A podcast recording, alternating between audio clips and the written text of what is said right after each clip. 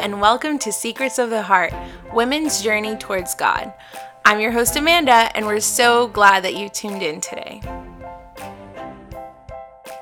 On this episode, Gislaine will be talking about living with joy. So, Gislaine, can you share a story of when you chose to be joyful during a hard season? Well, um, I had to go through a surgery four years ago.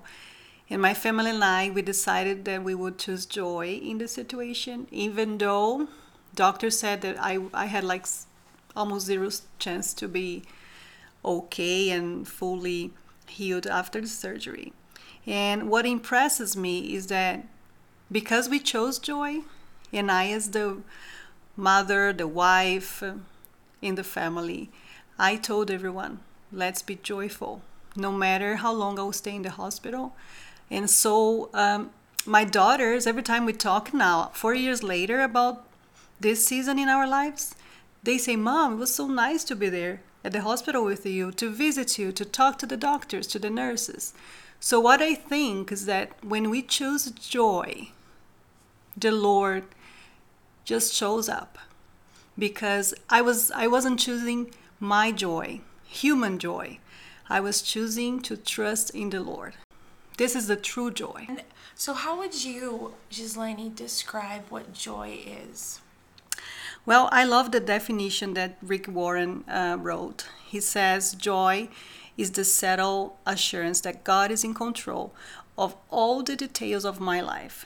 The quiet confidence that ultimately everything is going to be all right, and the determined choice to praise God in every situation.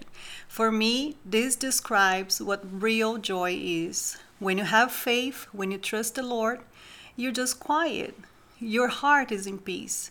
So you can feel joy wherever and whatever situation you are going through. Wow, that's really powerful. Yeah, I love the way he describes. Well, I love Rick Warren. He, his books are the best for me. Yes. And how would you encourage women to pursue joy in a biblical way? Well, the first thing I like to say when I'm talking to women Joy is not related to any external circumstance. When you have joy, I mean, I normally tell people that you, you gotta seek internal joy. We're gonna have all kinds of afflictions. Jesus said that. So, no matter what's going on in your life, you have to look inside and find joy in the Lord. There is a psalm that says that the Lord brings us joy and he puts us in a higher position in a top of a mountain. So when you think about this, if you look any situation from the top, you have a different view. So this is choosing joy, choosing to look to your circumstance through a different point of view, through mm-hmm. God's view. So when you are able to do this, you can feel joy. Um, like I said in the beginning, I was in the hospital. I stayed there for three months mm-hmm. and I was in joy.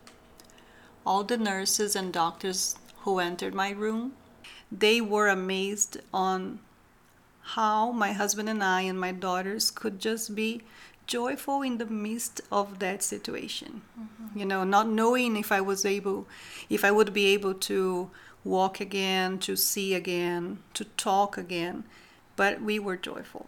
Well, the second step for being joyful is everybody who's joyful um, attracts people's attention. But when you're joyful in the Lord, you attract people attention in a good way because people love to be around people who are joyful. And there is a verse uh, in the in the book of Philippians that says, "Be full of joy in the Lord always." I'll say again, "Be full of joy." Let everyone see that you are gentle and kind. This for me is so beautiful because Paul is telling us that if you are a person who have and who seeks joy, people around you will see because once you have joy, you are a gentle person, you are a kind person. And that reflects Jesus. Wow. Because Jesus was always kind, mm-hmm. always gentle, always full of joy. And even though he had to sometimes be strict, be, you know, hard on people, he was doing that through love, through joy. So, as women, we have so much ups and downs. We have we, we have uh, a lot of different um, moods in a single day. We, we go through uh, you know these changes. Uh, our humor. Some people say, "Oh, I'm afraid of my boss because she's." Uh, you never know the way she will react, or like my mom or my sister. So why don't we, you know, choose only to be joyful?